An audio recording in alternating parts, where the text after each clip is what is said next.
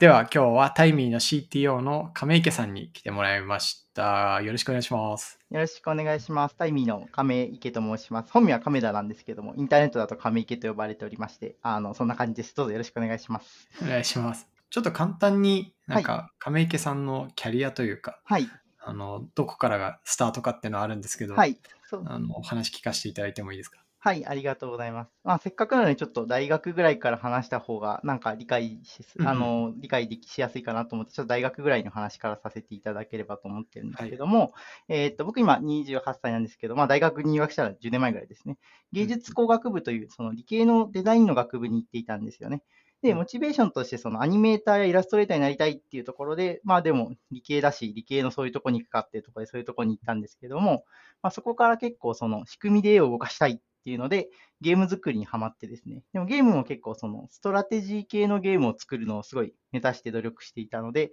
なんかエコシステムみたいな、そういう仕組み作りみたいなのがすごい好きで、そこからそのスタートアップウィークエンドみたいな、そのスタートアップのピッチコンテストみたいなのにたまたま参加して、すごい楽しくて、あ、スタートアップ面白そうっていうところで、なんかスタートアップの世界に学部4年ぐらいの時ですかね、から足を踏み入れて、そのそこからそんな感じでずっとやってるという感じですね。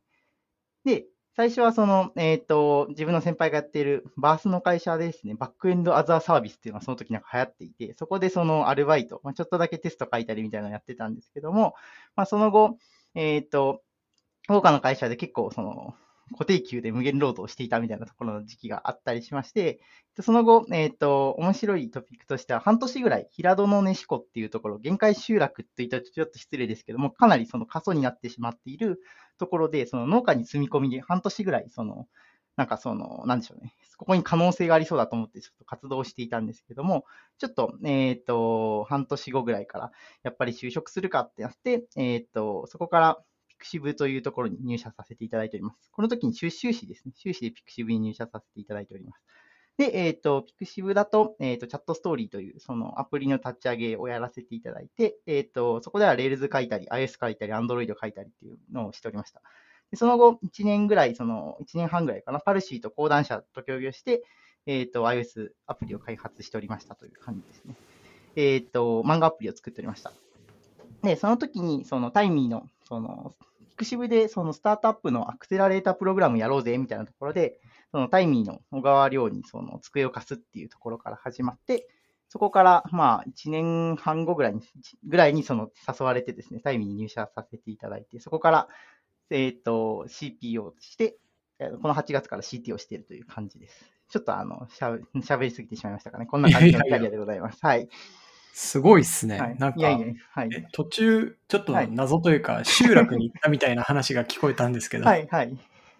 それは何をされてたんですか？えっとですね、その学校のフィールドワークみたいな研修があって、ちょうどそこがその世界遺産認定を受けるみたいなところで、その、うんえっと、まあ、フィールドワークに行きましょうということで、1泊2日でフィールドワークに行ったんですけども、はい。で、あの、その時に結構その空き家がめちゃくちゃあったんですよね。で、場所としてもめちゃくちゃ綺麗だし、その、なんか僕から見るとすごいリソースが余ってるというか、めちゃくちゃ可能性があるなっていうところをすごく感じていて、なんかできないかなっていうところで、まあ、そこのフィールドワークの時にの止めていただいたその農家さんにそうお願いしますって言って、その止めてもらうことになって、なんか若干その、あの、仕事を手伝い、農家、農業とか手伝いながら、その住み込みして、いろいろなことを調べたりとかしてっていうのが半年ぐらいやってましたという感じですね。なんかこう、振れ幅がすごいっすよね。その、はい。絵が好き、絵を動かしたい、ゲーム、集落みたいな。そうですね。はい。あの、なんか、割と、なんか、ある程度、極めると、極めるっていうか、ある程度進んでいるときに結構、その、ガラッといろいろ変えることはよくやってるかなと思ってますね。うんはい。実は非連続性が そうですね。高校の時もドラムを結構ろ5年ぐらいしっかりやったりして、メジャーデビュー目指すぞって友達とやってたんですけど、なんか、そこはもうあまり触らなくなったりしていて、結構非連続にやっている感じはあるかもしれないです。まあ、飽き性とも言うんですけど、はい。あの、はい。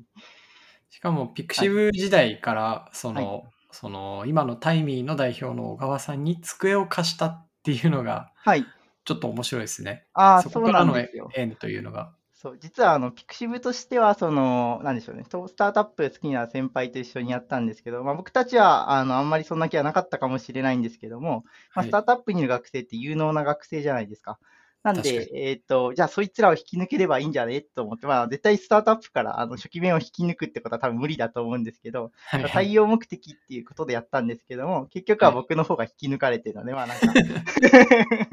ミイラ取りも。ミイラ取りだね、みたいな感じになってますね。はい。まあ、本当にその、ね、いい例ですね。ミイラ取りがミイラになって。る、あ、まさにまさに、あの、ことわざ、ことわざだなって思ってます。はということは、本当に2人目とか3人目みたいなジョインの仕方だったんですか？ああ、えーっとですね、関わりを持ったのはそれぐらいなんですけども、その、はいはい。えーっと、そこからその、ずっとその顧問みたいな形で週1ぐらいに手伝いに行くみたいな感じで、どちらかというと、その、こういう人を採用しようと思うんだけど、どう思うって言って面接を手伝ってあげたりとか、あとはその、えっ、と、あれですね、その、どうやって作ったらいいとか、どうやってビジネス側と一緒にすり合わせたらいいみたいなところで、あこんな感じにやりませんか？みたいな感じで、あの、ストーリーポイントの見積もりみたいな、スクラムみたいなのをちょっとやってみたりとか、なんかそういう感じのことでずっと携わってたという感じですね。で、それから、それを1年ぐらいやって引き抜かれてるという感じなので、僕の社員番号は26番ですね。なるほど。だから本当に26人に会社が増えていくフェーズを、はい。まあ伴走していたら、はい。あれなんか俺もやりたくなったぞみたいな。そうですね、まさに、あのー結構、最初、イラストレーターとかになりたいっていうところで、その就活もピクシブ選んだ理由が結構いろんなとこ選択肢があったんですけど、自分の好きなドメインだからっていうのが結構あったんですよね。うんなので結構そこのグリップは大きかったんですけども、あの、やっていくにつれて、その結構きっかけがあって、そのなシリーズ A の調達があって、そのサイバーさんをリードにして3億円ぐらいの調達をしたんですよね。その時にもう、なんか組織として大きくなりすぎて、僕が週1関わっていっても、そんなにメリットがないというか、バリューが出せないなって思ってたんですよね。なので、そのうん顧問断ろうかなと思った時に、いや、亀ちゃんフルコミットで入ってよ、みたいなことを言われて、あ、その選択肢は考えてなかったなと思って、すごい真剣に考え始めて、やっぱ一緒に働きたいなと思って、その転職するに至りましたという感じ。なるほど。はいちょっとそそこもう少しお深掘深掘りたいなというか、はい。あの、ピクシブはやっぱりその自分のドメインというか、はい。好きなものがあったっていうのと、はいまあ、そのソフトウェアエンジニアというか、として、えっ、と、まあ、スキルと、まあ、いろんなマッチが良くて、まあ、選ばれたっていう感じですよね。そうです、そうです。まあ、あと、インターンに行った時に、その、めちゃくちゃ尊敬できる人ができたとか、そういうのもちょっとあったりはするんですけど、はい。そういう感じです。なピクシブこそなんかザ・インターネットの会社じゃないですか。はい、はい、まさに。だからすごい、こう、まあ、勝手に拝見してても水が合ったんだろうな、みたいな印象はすごくわかるんですけど、はい。そこからタイミーって結構ガラッと変わりません？うんあの、サイズ感とかやってることとか、その、チームとかも。そうなんですよね。結構、その、ピクシブだとずっとエンジニアをしつつ、まあ、ちょっとそのスクラム入れたいよね、みたいな感じで、その、頑張って、その企画的なとこも頑張ったりはしてたんですけども、はいまあ、基本的にコアなロールというか、メインのロールはエンジニアだったんですけども、えっ、と、タイミーに行った時はもう CPO というロールだったので、別にコード書く責務がないロールとしての転職だったんですよね。なので、結構そのギャップがあったかなとは思いつつ、えっと、いくつかその決め手があってですね、僕はそもそも結構スタートアップが大好きだったっていうのがあるんですよね。普通にスタートアップ好きという、まあそこはもうそれだけなんですけど、あとはその、えっと、結構その困っている問題と僕がやりたいことがかなり一致していたなというところもあったりしていて、えっと、結構その時に困ってたのは、そのビジネス側の要求がかなりそのいろんなとこ、部署がどんどん分かれていってたフェーズだったんですよね。そのセールスができて、その組織が大きくなるにつれて、そのサポートができてっていう時に、と、あと経営もできてみたいな時に、そのいろんなところから要求がどんどん降ってくるじゃないですか。それをそのプロダクト側でそのどうロードバランシングしていいか、どうどう振り分けていいかわからない。優先順位をつけたりとか、それをその、そのきれいにこなしていく。今作るべきこの機能を見て、きれいにこなしていく。まあ、いわゆるプロダクトオーナー的なロールが不足しているよねっていう状態だったんですよね。で、僕は結構そこを、その、ロールを担うこともそうなんですけども、その、ものづくりのプロセスみたいなのがすごく好きで、そのうんうんそこをその深掘りできそうだなというか、自分でいろいろ考えながら構築できそうだなって思ったのが結構一番魅力の最たるところでしたね。ああ、なんか今、ロードバランシングっていう、はいまさに 専門用語が出あ、ますしいません。たよね。はい。振り分けてまあ、アーキテクチャの、ソフトウェアのアーキテクチャと品質というか、はい。あのね、トラフィックをうまくさばくためのはい。機能としてありますけど、はい。まさにそういう感じで会社っていうか、チームも見たっていう。そうですね。そうですね。そういう感じです。はい。まさに。あの、そこあたりが結構僕のやりたいもので、そこを頑張っていこうと思って転職しました。なるほど。なんかはい正しく作るみたいなところにすごい関心が高くて、そのはい機会と、まあ、あの、ね、ものっていうよりは会社とか人間の経も多いけど、うんそこがうまくはまったっていう。ああ、そうですね。まさにすごい 言語化を手伝っていただいてありがたいんですけども、まあ、その、その通りでございます。はい。なるほど。え、すごい面白い。なんか普通そ、そういうジャンプをする人ってそんなに多くないというか、うんうん。あの、なんかもともとそういう組織とかに関心が強かったんですか？ああ、結構、その、僕は本が読むのが好きで、結構、その、聞きかじりではいろいろな本を読んだりしてましたね、組織に関しては。なんか、ホラクラシー組織とか、ティール組織とか、そこら辺の本をちょっと読んだりしたりとか、まあ、あと、えっと、アジャイルソフトウェア開発だったり、スクラムだったりも、やっぱチームの話だったりするじゃないですか。うんうんそういうところは結構、その、ものづくりにおいて、そメタメタ的って言い方は変ですけども、コードを書くよりも、そこの座組というか、フレームがしっかりしていた方が、多分、その、良い良いんだろうなと思っていて、その、いいものを作りたいっていう話で言うと、結局、たどり着くポイントだと思うんですよね。っていうところで結構、関心は高かったですね。なるほどはい。そのじゃあ入社した時26人で、その時はどんなチーム構成とか、エンジプロダクトチームでいうと何名ぐらいの組織感だったんですか？何名だったかな？えっと、社員で言うと多分5、6名ぐらいで、5 6業務委託の人が、えっと、2、3人手伝ってくれてるみたいな、そんな感じの状況だったかなと思います。はい。それが2018年とかですかね？18年ですね。はい。なるほど。そこから約3年経って、はい今だとどんなサイズ感なんですか？今だとですね、でもプロダクト、顧問とか含めると30ぐらいに膨らむんですけど、あとデザイナーとか含めるとそうなんですけど、まあエンジニアっていう区切りでいくと、まあ18ぐらいの人になってて、まあ大体20名ぐらいですかね、という感じが現状でございます。まあ、でも結構大きいチームですよね。かあれ、会社全体だと何名ぐらいいらっしゃ会る社全体の方が多分スケールはすごくてですね、僕が入社した時って多分その3、40人ぐらいだったと思うんですけど、社員がもうはい100人ぐらいになって、アルバイトはもうプラス50人ぐらいかな。なので今150名ぐらいで、その、経営しているので、はい、あの結構その、売る、セールスだったり CSM だったりとか、売りを立てる側の組織のスケールはやっぱりすごいなと思いながら見てますね。いやー、すごいですね。はいそっち側はこう別で誰か見てらっしゃる人がいるんですか？あ、そうです、そうです。あの、事業部というか、その、ビまあ、タイムだとちょっと、プロダクト側とビズ側っていうちょっと切り方をしてしまってるんですけど、まあ、ビズ側の人が見見て、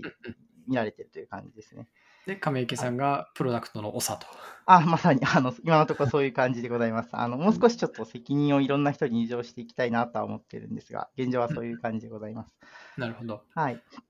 じゃあ、こうタイミーのプロダクトチームの特徴というか、はい一。言二言三言ぐらいで言うなら、こうどんな感じのチームありがとうございます。はいそうですね。まず特徴的なところで言うと、まずステークホルダー別にチームを切ってるっていうのをやってるのと、あとは、えっ、と、PDM を3名そのステークホルダー別に立ってるんですけど、そこに今のところエンジニア経験者のみを集めてますという感じです。おー、なるほど。で、あとは、はいえっ、と、フルリモートで結構運用している組織だったりとかっていうところが多分特徴になってるかなと思います。えはいもともと初めからフルリモートだったんですか？えっとですね、えっと、これは2019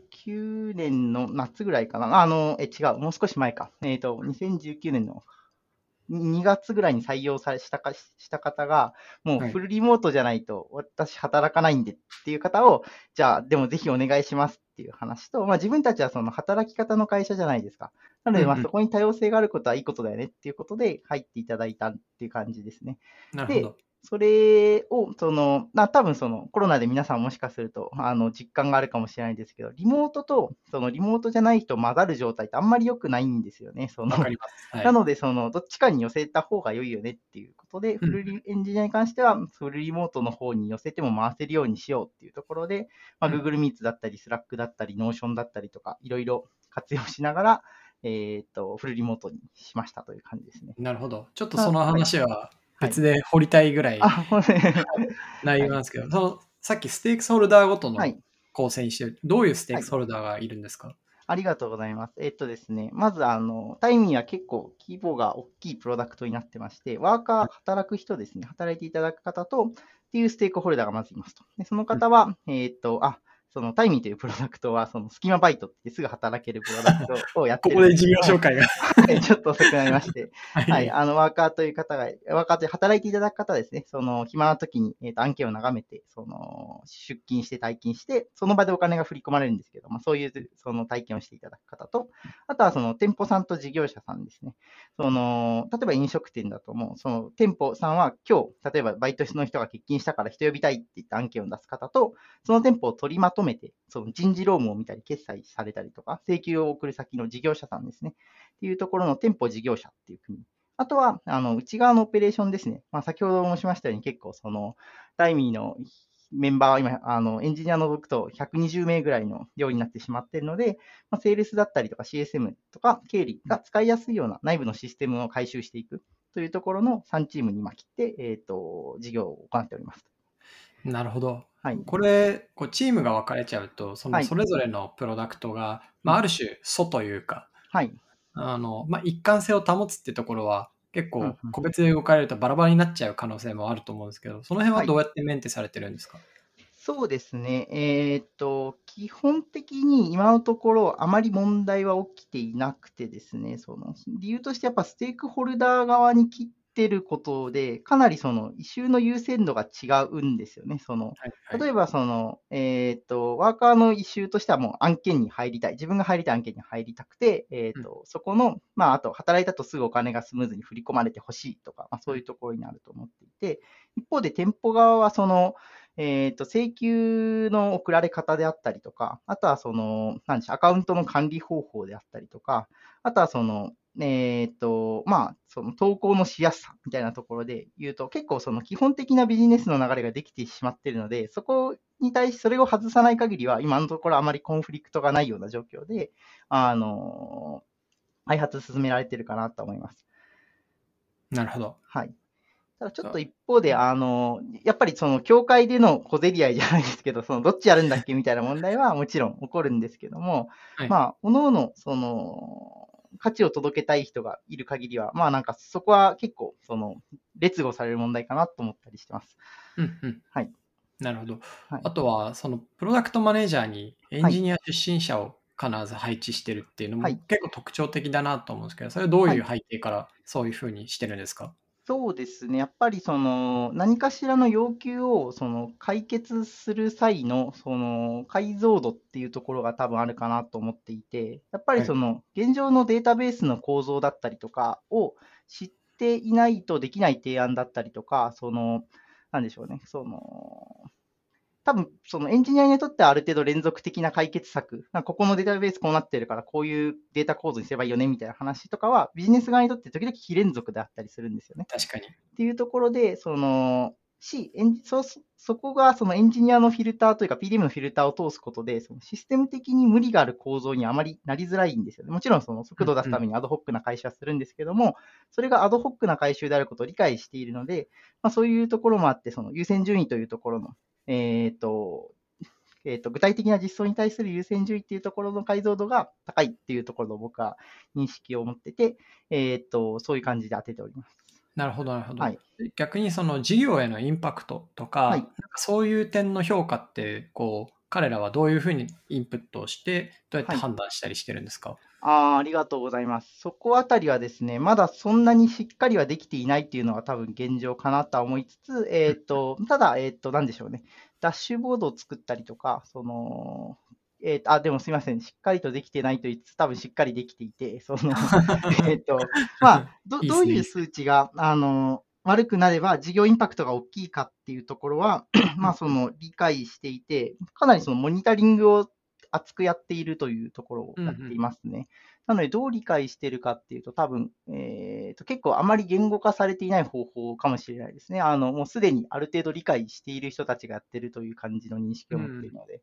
ただ、えっ、と、それがじゃあ、例えばファイナンスにどう影響があるかとか、そのレベルになってくると、結構その PDM だけだと無理だなと思っていて、うんそこはその、えっ、と、ビズ側の、なんでしょう、経営側とのブリッジを、えっ、と、よりやしっかりやっていこうみたいな感じになっております。なるほど、なるほど。はいなんか今お聞きしてると、もう結構しっかり開発チームとしてのなんかガバナンスがしっかり揃ってきているような印象を受けるんですけど、亀池さん、その中でこうどういう役割になってるんですか？ありがとうございます。そうですね。あの、基本的に何かしら、その課題が大きそうな、イシューが高イシュー度が高そうなものを見つけてきて、はいそこを解決する仕組みを入れるみたいなところを、の実行主体みたいな感じの主にやってるかなと思って、ちょっと抽象的になってしまったんですけど、例え、ば、その、何をしてたかというと、半年ぐらいの話で言うと、えっ、と、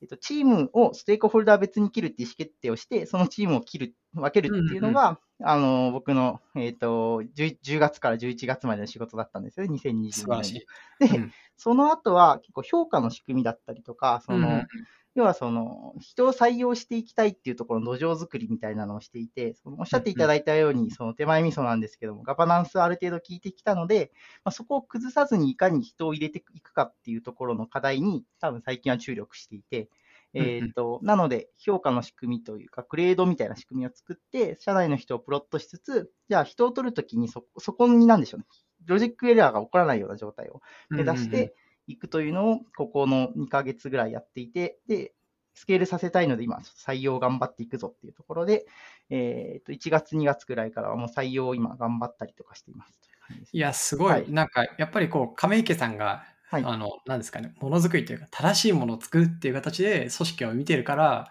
まあ、本当綺麗に作られてるなっていうのが、こう音、音だけなんですけど、すごい伝わって 素晴らしいと思いましありがた。はい、なんか真似できそうなものもありそうな気がして。おあありがとうございます。ぜひぜひ。なるほどな。いや、はいいや、いいっすね。すごい雑な感想しか出てこない僕になってしまった。あと、あの、ヤマティさん、 Notion 好きですよね。あの、大好きですね僕も Notion 大好きで、実は、あの、はいプロダクトチームの特徴で、ここ結構 How によるので話そうかどうか考えたんですけど、管理はすべて Notion でやっていて、いいっすね。一時期 Jira でやってたんですけども、あの、今はもう完全に Notion に寄せました。バックログ管理含めて。ああ、はいじゃあチケットも Notion 上で管理みたいな感、あ、もうチケットもすべて Notion 上で管理してますね。あ、そうなんですね。はい GitHub のイシューとかち使わないで。感 GitHub イシューは、そのエンジニアにと、まあ、その組織としてのルールがないです。GitHub イシューに関しては。なるほど。はいじゃあ全体としてはその Notion ではいタスはいク管理をしっかりしていこうっていうので集約されてる。そうです、そうです。結構、あいやーチームごとにそのテンプレートとかいじれるじゃないですか。あそこをどんどん工夫していって、実はそのサポートからの入信のチケットも、入信というか、そのプロダクト側のチェック依頼みたいなのも Notion でチケットが切られるようになっていて、なるほど。そうすると、その日々のデイリースクラムで見ているところに、そのチケットが切られたよって上がってくるんですよね。で、それをその回収していってみたいな仕組みを全部 Notion で作っていて、で、リリースされたら、今度はリリース、直近リリースされたものボードみたいなところに全部データが反映されてみたいな感じで、うんうんあの、やってますという感じで。うん。いや、 Notion をめちゃくちゃよどみないですね。そうですね。うちはその、はい。あの開発のチケットについては GitHub プロジェクトを使ってて、はいはいうんうんで、その、そこにイシュー、まあ、チケットというかイシューを立てていくよううんうんな感じにしてるんですけど、まあ、はいカスタマーサポートとかも、なんで、フローとしては同じですね。うんうんこう、お問い合わせとかが来て、はいえーまあ、さばけなくて開発が必要っていうのが、まあ、判断が一旦終わった段段階でうん、そこにチケットを上げて、うんで、あとは、よしなな優先度で誰かが取っていくと。はいはいはい。みたいな感じなんで、すごい、なんかフローもちゃんと作られてるし、それを支えるシステムもちゃんと導入されてるしっていうので、なんか素晴らしいですね。いやいや、ありがとうございます。恐縮でございます。はい。はいなるほど。じゃあはい最後、そのプロダクトと事業とのそのビジネスサイドとは、はいさっきブリッジみたいな話だったんですけど、はい。そういうブリッジが起きるのって、例えばどういう、その、イシューというか、はい。内容で、その時どう、その、動いてるんですか？はい。ありがとうございます。結構、その、現状ですね、あの、ここあたり、あまり仕組み化はできていないなっていうところが、えっと、実感としてありまして、まあ、なんかその、普通にプロジェクトベースで動いてるみたいな感じになりますね。その、はいスラックでプロジェクトのチャンネルが出て、 Notion でもプロジェクトのページが立ってみたいな感じで、まあ、進行してるんですけども、じゃあそれがどれぐらい並列してるのとか、そのプロジェクト間の優先順位ってどうなんだっけみたいなところに関しては、あんまりその今のところしっかりガバナンス通せてるかっていうと、まだまだかなっていうところを思ってますって感じですね。一応その、えっと前提としてタイミーって、ここ結構面白くて、あの、えっと、そのさ結構 PMF しっかりしたプロダクトだと思うんですよね。はいなので、あの結構その勝手にプロダクトが伸びていくっていう点と、うんあとはそのタイムにその案件数、そのどれだけ仕事があるかっていうところがかなりプロダクトの価値と密結合してるんですよ。例えばそのワーカーにとっての、もうクライアントにとってもマジックモーメントって働いた瞬間だったりとか、その人が来た瞬間なんですよね。なんで、あの、これってもうだからビジネスが伸びれば伸びるほどユーザー体験良くなるよねっていうところで、結構その伸びに対して、そのプロダクトとしてきちんとキャッチアップ、そこにからこぼれてくるオペレーションだったりとか、その体験の石をどんどん塞いでいくっていうのを直近ずっとやっていたので、どちらかというとその、なんだろうな、直命的なプロジェクトっていうのは結構少ない状態だったと思うんですよね。ビジネス側の、えー、とモチベーションとしてはもうちゃんと事業を伸ばすぞっていうところです。うん売りを立てるぞっていうところにフォーカスして、ここずっと走っていて、でタイミーはそれをきちんと、プロダクトがそれにキャッチアップしていくというところの構造になっているので、あんまりそこら辺の、なんでしょうね、先ほどあの言っていたその経営とプロダクト間のブリッジっていうところに関しては、そのオンデマンドでやるでも全然回ってる状態になってるかなと思ってます。なるほど。まあ、はいなんかある種シンプルなんですね。例えば契約金額っていうか、うですねはいまあ、何と呼んでるか分からない、GMV みたいなはい。ものが伸びれば、事業もプロダクトも伸びてるって分かってる、分かるから、はい。まあ、要はそれに必要なことをお互いやっている。あなので、そこまでこうアライメントがずれないというか、はい。みんなは同じものを見てできてるっていう、そんなイメージを持ちました。そうですね。そうですね。ありがとうございます。でいやー、そこに対して結構、あ、ごめんなさい。あどうぞどうぞ。はい。あいえ、大丈夫です、大丈夫です。はいそそこに対して、ただ、えっ、と、とはいえ、もう少し、あの、きちんとそのプロジェクト間の優先順位をつけていこうねっていうのは、今、ちょうど経営のメンバーで、その、優先度高い課題として取り組んでおりまして、はいあのーえっ、と、そこあたりの仕組みをきちんと今から作っていこうかなというところですね。なるほど。はい。いや、なんかすすごいいいチームなんですね。ありがととうございます。そういう印象を受けました。し、事業も、はい。まあまさに今、絶賛伸びてるということですよね。そうですね、事業も伸びてるんですけど、まあ、あの、競合もどんどん入ってきてるというか、LINE さんがスキマニっていう、結構スキームが似ているサービスをローンチされたりとかしていて、はい。結構競争環境も苛烈になってくるかなと思っているので、きちんとそことは戦えるような、その形ににあの成長していきたいなと思っているという現状です、なるほど。でも、今、百何十人いるっていうタイミーさんがいて、うん。まあそこから LINE が、まあ、どういうチーム構成とか、どのぐらい本気でやってくるかわかんないですけど、い。きなりは150人のチーム蘇生して、ドンはい。みたいなことには、多分、大企業だし、なりづらいんじゃないかなと思うんですよね。そうですね、そうですね。その、一応その LINE さんも1年間 POC して、来年にあ本格ローンチですみたいな話をされてるんですよ。なんでそこまでにいかに面を取りつつ、モートを傷つくかっていうところが、多分今、課せられている私たちの課題かなと思っていてなる、ほど。はい、あの、頑張っていきますという感じです。はいじゃ。あ、ぜひ、あの、めちゃくちゃ強いモートを作って、はい、頑張ってほしいなと。ありがとうございます。はい。はい。